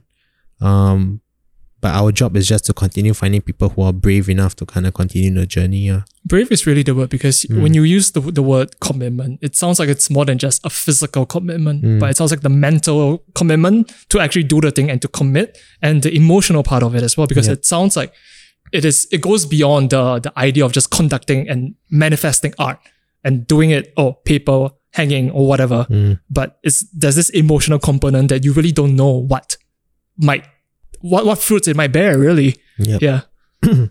So we need to find people who are interested and curious to see how their work may affect others. Mm. And you have to be strong enough by that point to be able to hold space for these people. Yep. You know, so that's very important. And that's where the idea of the conversations and the vibe check is helpful lah, Mm. for for y'all to actually go through this process together with them and to to suss out and to vet out, I guess the intentions of the individual and the authenticity of how they want to show up Yeah. for the other people as well. Yeah. We got so many people asking, like, I can we do- imagine, yeah. can we do a showcase? Because it's a great deal. Mm. You know, you don't have to pay for for Yep. stuff, right? And all that. Um, but yeah, lah, see how. But it's also like the idea of you guys drawing boundaries lah, Yeah. with regards to mm. people because you mentioned it's a great deal. The other thing we love is a great deal as mm-hmm. Singaporeans. Yeah. Like we want something where it's like let's say it's you guys are doing everything. It's it's kind of like a low commitment on the artist as well because they are just showing their work. Oh, incredible. Yeah. So we have to make it very clear it's not about your work. And then they're like, what? Yep. Yeah. What excites you guys about working with different establishments, different brands, different people, and different creative? What continues to excite you? What continues to to push and to motivate you all to do? It's a Things. double edged thing, you know. Like, Yeah. Um, sometimes it's like, uh, okay, like how do we do this? Like you know, the creative process kind of excite us, Yep. but it also like scare us a bit. Like okay, yeah, how do we you know still create certain things and um, but you know, yet again, some very often we are uh limited because of our resources. Mm. Yeah. Sometimes we overthink too much too. Mm, That's the part. That's part and parcel of being in the creative industry and being a creative or Mm. being human, really. Think too much when actually somebody's just very happy if they If, I don't know, like um like certain experiences when when we have to create for a bigger scale, um obviously the engagement is gone. Uh, because we know the kind of level that we like, but Mm. for the masses, right? Even that little bit is actually quite okay already for them. Oh, what do you mean by that? Like um simple touches of activity. Like for example, you can just write down, you know, oh yeah, what does uh looking at this, how does it feel for you? Or and then take you can take this piece of something with you after Mm. that. You know, uh, simple gesture, but that becomes like, oh okay. yeah, it's well, very it's very Mm. yeah. it's very good for them really. They feel very happy. Yep. Like certain activations, um the most recent one that we did also was for um 1664. Mhm. So we had a group of artists who come down and to do portraits for people, right? Mm. And I think when they were doing it, to me, it's like, why? The one thing that really got me was I was standing there watching this long queue of people standing there, and I was like thinking to myself, why is it that all these people are so willing to stand and wait for so long just for portraits? Mm, great question. You know? And then when I when I went home and I actually covered in a post, I said, they stood under the sun, they stood under the rain because I feel they just want to feel special. Mm. that's when I realized like it's it's really not about the portrait, but it's for for the artist, right, to see these people and and to give time to these people and to create something that represents them. Mm. That was why the queue was there. Mm. You know, you see all these different brand activations and they just like do certain things like whatever, right? Um, it doesn't mean anything actually to me when I see it. So, but this time around when I saw the portrait making, I was like thinking like why? Yeah. Yeah. I think that's a beautiful way of looking at it. And did you get to talk to the people uh, who, who got the portrait, or did Mm. you get to talk to the people, or did you get to engage with them? Some. Yeah. Yeah. But because, like I said, it's a very mass audience kind of vibe. So it's a bit hard to have that intimacy. But during that short moments, you know, then you ask them like, oh, who is this person to you? And oh, Mm-mm. and you kind of see like, you know, they, they're sitting there together, very excited to get their portraits done. But it's because they want to feel special, right, on the Yeah. day. Yeah. Mm.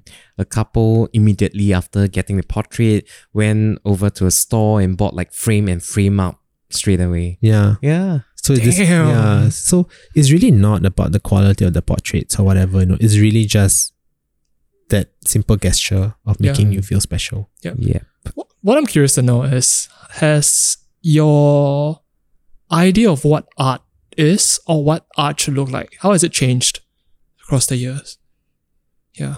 Because I think Herman, you mentioned before about going to like museums and galleries and looking at the things and maybe not understanding them. Mm.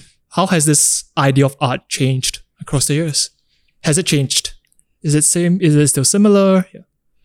I do have a deeper understanding of what certain things are, but for me, the story behind the artwork is worth more than anything. Mm. Like I need to understand why is it there. Like how why did you create it in a certain way, you know? Um I didn't understand at first why the references, I guess, of what they use, but when you understand that, you understand the life that the artist lived. And actually the work is not about the aesthetics, it's really about the person's life. Interesting. Yeah. And then when I understood that, right, it literally could be anything. Like even for you guys, when I see all your pieces around the space, like why did you do it in that way, you know? Um, the colors that you use at that point in time, why did you think that that was the best decision? Mm. Um, represents a different people that was working on it or um yeah, to me that's what I see. Yeah. Yeah. Beautiful. Derrick, what about you? Mm. How is your idea of has has your idea of art changed? Uh, running uh, across the years of, of, of running Sainou, meeting these different people. Yeah. Yeah, I, hmm. I feel that um, I think it, art is such a big word. Like Yeah. even you know, for me, uh, art is very personal. Like for me, art is expression. You know, I get to get to feel things. I get to you know enjoy life. You know, through art. You know, when you look, even for me, I look into like life philosophy as well. I love like Japanese philosophy, uh, philosophy like ikigai, you know, um, uh, like uh, kintsugi and stuff like you know, mending broken pieces. Like for me, that it's art as well. When you can see life differently in in a different light. Yep. I think that it's, it's art to me, and it it hasn't changed. Yeah. Beautiful because it sounds like it goes beyond uh the the physical product of it. Oh, it's just a painting. For for Herman, it sounds like it goes beyond that because it goes deeper into who is actually behind it. But for Derrick, it sounds like the idea of art, it doesn't just apply to like, oh, illustration. It doesn't just apply to like, oh, a performance, but it goes uh towards the intangible as well. Like it is just a perspective and you could have multiple spec- multiple perspectives of viewing different Yep, things. Yep. Wonderful. Um, in wanting to wind down this this this conversation, um, I'm curious to know why is storytelling and narratives why is it important to you guys? Why is it? It seems like it's a very central focus of the business, of the space, and of the establishment of the practice. Why is it so important to tell stories, to collect stories, to preserve these stories from your artists, from the people you work with, uh, from the people who even engage uh, with you guys? Okay, so um, okay, let's let's say this. Um, when we look back into our like younger days, secondary school days, what do you remember? The shitty canteen food, probably. Okay. Yeah. Uh, so um, like most of them is not it's not about the content like what you learn you know in class and Yep. stuff but it's like okay remember this teacher said this you remember this friend did that and stuff these are stories that can you know you know we can actually retain Yep. retain all these feelings um i have a mentor who shared this with me before it doesn't matter what is taught the feelings will always be remembered and True. we yeah it doesn't matter what stories we share you know, the feelings will always be remembered. Yep. Yeah. For better or worse. Yeah. Correct. Yeah. Mm. But yeah. Um I think for me it gives meaning. Mm. Like the purpose. Storytelling just allows it to be understood easier by more people. That's it. Do you feel like there are certain topics or there are certain themes that are universal? Or do you feel that stories are always going to be uh, unique and personalized down to the individual? I ask because if you look at the landscape of a media today, you look at uh, TV series, you look at movies, um, it is told differently. It is told by different directors. They have a different look. The the medium of it is different, but there seem to be certain central themes that, if you look at it from a really macro point of view, it feels like they're telling universal stories. So I'm curious to know um, both of your perspective on it. How do you feel about it? Do you feel that everybody has uh, we all share like these universal concepts like death, uh, life, uh, chaos, and all these things? Or do you feel like every story that each individual goes through is unique and personalized? I think it is unique Mm. in your own way, but the way that we react to those situations, right, through the emotions, those are universal. Mm. Yeah. So like um the circumstances are different, but you know, we can still resonate because yeah, yeah, this reminds me of, you know, a part of me, you know, different stories just appeal to you Mm. differently because so, when when it kind of um you know vibrate in the same frequency, you you felt it. Yeah. Yeah. Mm. Beautiful. Um, I have a two-parter. So, how would you describe the story of SainouSpace up to this point? Hmm. You got me there. Um, how? because it feels like it's a little bit unexpected. You guys started initially as one thing, Mm. but it has grown and blossomed. Really, is the word I have in mind. Mm. That into something right now. And as you guys mentioned, we you guys are charting what the next step is. I'm curious to know how do you all conceive of the story of SainouSpace up to this point? Yeah. I think to me, right, SainouSpace is really about the people. Mm. And I think subconsciously it has reflected on social because whenever I want to post a picture, I feel that I need to post of people, of the people that we interact with, you know. Um previously it was like, oh, such a beautiful piece of like furniture or something. but now it's Yeah. it's really like the people because we have met so many and technically I only have 365 days, you know, to, to post and not overwhelm anybody in that process. Yep. Mm. Yeah.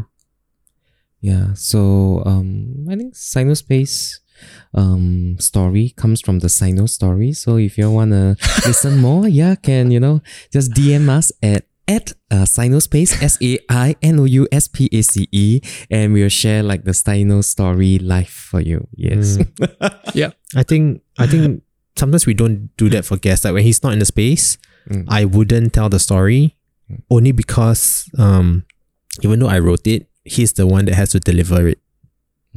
What is so special about his delivery that you can't do it? The theater aspect, I don't know. It's actually mm. not. It's not. It's not about theater. It's not about the Like, theater. yeah. Like I don't know. I don't know. I, I I feel that I can feel the soul of SainouSpace, and every time I share the story, it you know it it, it kind of translated through my body Yeah. and and voice, Yeah. and that makes the Sainou story felt. Even after hundreds of time, right?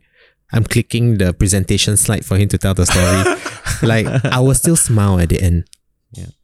Mm. You know, like yeah. and we have like guests who come again and again, and uh, if they have the, like chance, oh yeah, I want to hear the Sainou story again. You know, yes, yes, yes. We have that. Yeah. yeah.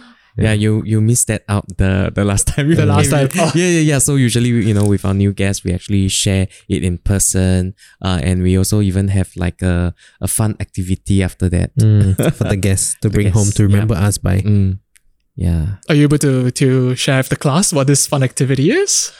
this uh, you should. Or do you want to keep it a secret for, for people who actually go to your space? Yeah. Yeah, Okay, yeah, yeah, sure. yeah. Yeah. Yeah. So uh, to, to follow up that question, um, Mm. I'm curious to know individually, how would you describe your story and your narrative up to this point? Yeah, so so we, we've talked about SainouSpace, and SainouSpace is amazing. But individually, because without you guys, I don't think SainouSpace will exist in its current format. So you two are important as well. And I'm curious to know individually, how, how would you describe your story and your narrative up to this point? I feel that I, um, for me, I, I felt that there's a lot of growth and it will continue to grow.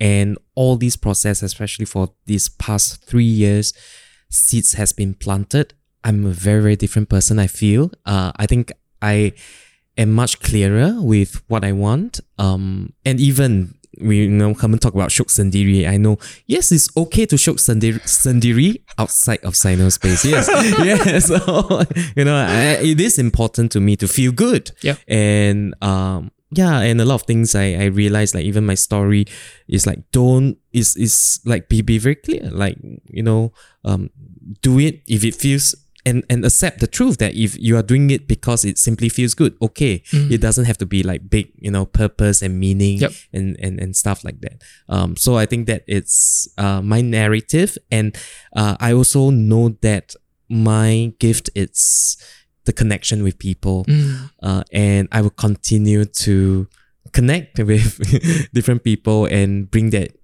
en- emotional engagement to everything that Yep. that we do. Yep. Yeah. Oh, you, Herman? Should I have the class? Hmm, I think for me, I'm sorry. What's the question again? What individually, um, how do you feel your own personal narrative and your own your own story up to this point? What's it like? Mm, okay, I think for SainouSpace, how it has changed my story. I really do see things in a bigger perspective. I do believe that everything that has happened to you or is going to happen to you is there for a reason. Mm. I'm no longer scared. Um, even if it fails, I know that something else will come out of it. Um, I believe in having good intentions and wishing it. That's another story I'll tell you privately. Yeah. Um, but I think it, I think after you do all this right, and you listen to so many stories, and and you you you can't help but you resonate with them, you know, and um, it really eliminates fear a lot. My anxiety now comes from um things that I really cannot control. Like there are thousand and one things I need to do, and I'm just Mhm. like that. I I I, I get fueled by being busy. Yeah. But I'm not scared that even if I don't do well, you know what's what's gonna happen. I don't I don't I'm, I don't care so much. so, um, I think for me that is a very big thing already because I'm I'm such a planner, Mm. and to in some days just like hmm okay I think I have to let it go. Yep. You know, just do it. Yeah. Is it the idea of uh control and how it gives you a certain sense of comfort that you're able to predict certain things? Yeah, because I think for my job, like not in SainouSpace but outside, right, corporate side, um, I manage teams and things like that. So I have to plan a lot. Yep. And I need to control. But when I do SainouSpace now, I always tell my team that you need to see the bigger picture Of where you want to go. If you have that clarity, you need to embrace it so that I can help you to get there. Yeah. You know, um, I wouldn't say these kind of things if I didn't do SainouSpace. Uh. Yeah. So with regards to uh both of your experience, um, do you think it's more like a like an age thing? Like you as as you mature and as you be more introspective, you will naturally gain these insights, or what do you think? How do you conceive of uh the the the, the changes that you guys have experienced? Like now you're being you're in a position where you're able to tell other people uh these are the to always look at the bigger picture because it sounds as though uh it was it, it took some time to, to transition into this particular space as well. So I'm curious, no, do you do you think it's like an age thing, or do you think it's just about the experience that you guys have individually experienced and it it, it flows out from you guys? I feel it's experience. Mm. Um, age doesn't really matter. Um, I know I hear the wisest thing from like younger students as well. You know, sometimes I learn so much through you know, different perspectives because everyone's environment is different, circumstances are different, and there's always something that you can take away, no matter you know where you are. um, and whoever you speak to. Yeah, so it's not about age for me. True. It's not about age. I think the age thing just allows you to experience more. Mm. Um, yeah. Actually, when you talk to people, right, even the youngest ones, you do learn things. Like sometimes I try to ask myself like every day, eh, like, what did you learn today? Is it always to is it always easy to come up with an answer, or is it always It's actually quite easy Mm. because it's just it's just to make you realize like every day is different, even though you do the same thing sometimes like day in day out. Yep. But there are really small snippets of interaction that maybe you could learn something, and then you just have to realize that you're learning something. Because sometimes you don't realize, you know, you just go through the day. Oh, I did this. Yeah. Yeah. I think the brain has a funny way of of uh, compressing different information and a- allowing you to make sense of it. But Mhm. it's in that process that that it doesn't leave a lot of nuance because you don't even know how you're thinking of different things, how you arrive at different conclusions. Yeah. I think the idea of uh, learning different things every day and it's also a sense of having like a sort of gratitude and with with the people you meet as well and just being open to it because you guys meet so much different people and you mentioned about meeting people younger and learning from them i can imagine a different scenario where uh, you guys have uh, you guys are a bit more cynical because you guys have arrived at a, at a, at a certain position and you're speaking to let's say someone a decade younger than you like there's always this notion of what what do they know what have they experienced but it's also like the idea of being open and allowing them to to teach you things not just skills or whatever but just the way of viewing the world Mm-hmm. It's very different. so I think we'll- my my my last question for you guys is um, what does success look like for you right now, and has it changed uh, across the years? What is success? Wow, this one recently I just read an article saying like you have to change your viewpoint of what success is by one of our mm, leaders. Okay, okay. Anyways, yes. Do you do you agree with that? Um, it depends on what circumstances you're in. Like uh, you know, to put food on the table, that is fundamental, and um, that, has nothing to, uh, regardless what what viewpoint you have about success. You know, basic needs needs to Yep. be Mhm. Be met. Uh, and at this point of time, I just for me success is I'm able to be really comfortable with with with you know how I am financially, you know, emotionally in a in a much more holistic Mm, uh way. And of course, growth to me is very important. Like it shouldn't stop. And like even for comfort, um, like there is always more towards towards that. Uh, and we will definitely be put in a place out of our comfort zone, but that is okay, and that is also good. Yeah. Mm. I think success for me is, I think once again, like coming from um, poverty, where there was no food, Mm. no power. Um, to me, success is now like I can go down the street and I can buy whatever I want to be I buy, you know, and to be able to have that constant mindset that it is possible, possible, possible, possible. mm, Yeah, because I could have gone like many ways. Um, but to be here and to be helping others, um, to me that is already. I feel lucky actually. Yeah. Lucky is a is a very interesting word to Yeah. use. Does does does that feel like motivation to to continue to to do to double down on what you're doing? Does it feel like motivation, or does it feel like something else? I'm more curious on. I'm more curious on what else I can do.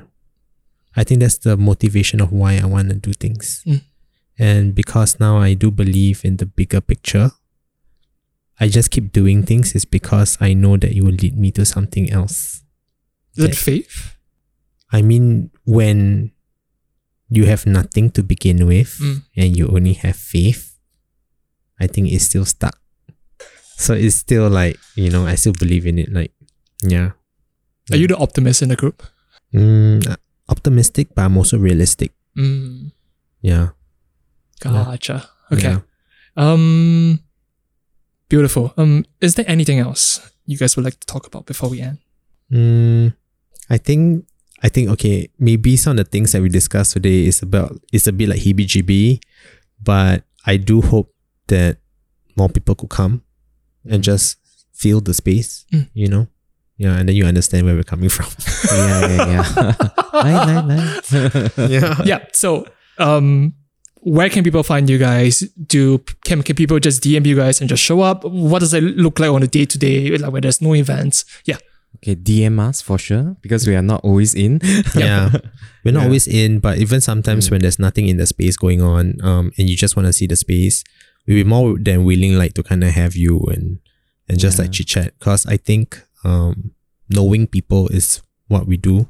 Mm. You know, and we want to know people. That's how it started on social media. You know, we shared something and some creative actually before we even do our very first like projects or Yeah. showcase. Like, oh, your place looks interesting. Yeah. Let me pop by, and that is. And then he how- popped by. and then until now we become friends. Yeah. Yeah. Yep. Mm. So, uh, where can people find you guys? Uh, what are your handles? Do you want to share your address? Yeah. Yep. So our IG handle is at SainouSpace S A I N O U S P A C E. Yep. You can uh, find us, uh, DM us on IG. Mm. Or you can check out our website at sainouspace.com.